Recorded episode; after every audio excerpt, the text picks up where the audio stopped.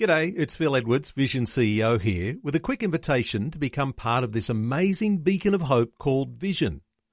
Together we can put our love into action to help people of all kinds build or rebuild their lives on the truth of God. Please consider the part you can play during our upcoming Visionathon appeal, remembering that it's your support that makes Vision possible, including this podcast. V180's word for today, helping you live different every day. The one who loves his life will lose it, and the one who hates his life in this world will keep it for eternal life. John 12 25. Here are two more areas in which God created you to flourish. 1. In your relationships. Relationally, your languishing self is often troubled. You're undisciplined in what you say, sometimes reverting to sarcasm, gossip, and flattery. You isolate, you dominate, you attack, you withdraw, whereas your flourishing self seeks to bless others. They energize you. You're able to disclose your thoughts and feelings in a way that invites openness in them. You're quick to admit your own mistakes and to freely forgive others. Two, in your experiences.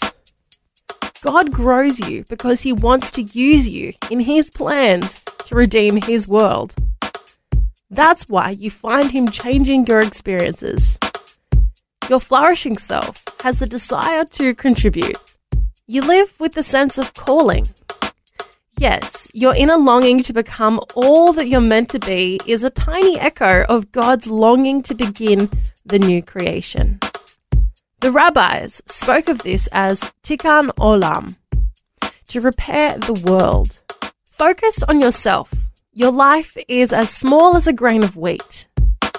But given to God, it's as if that grain is planted in rich soil, growing into part of a much bigger project.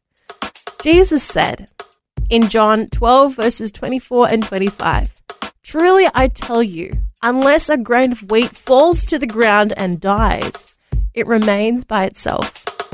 But if it dies, it produces much fruit.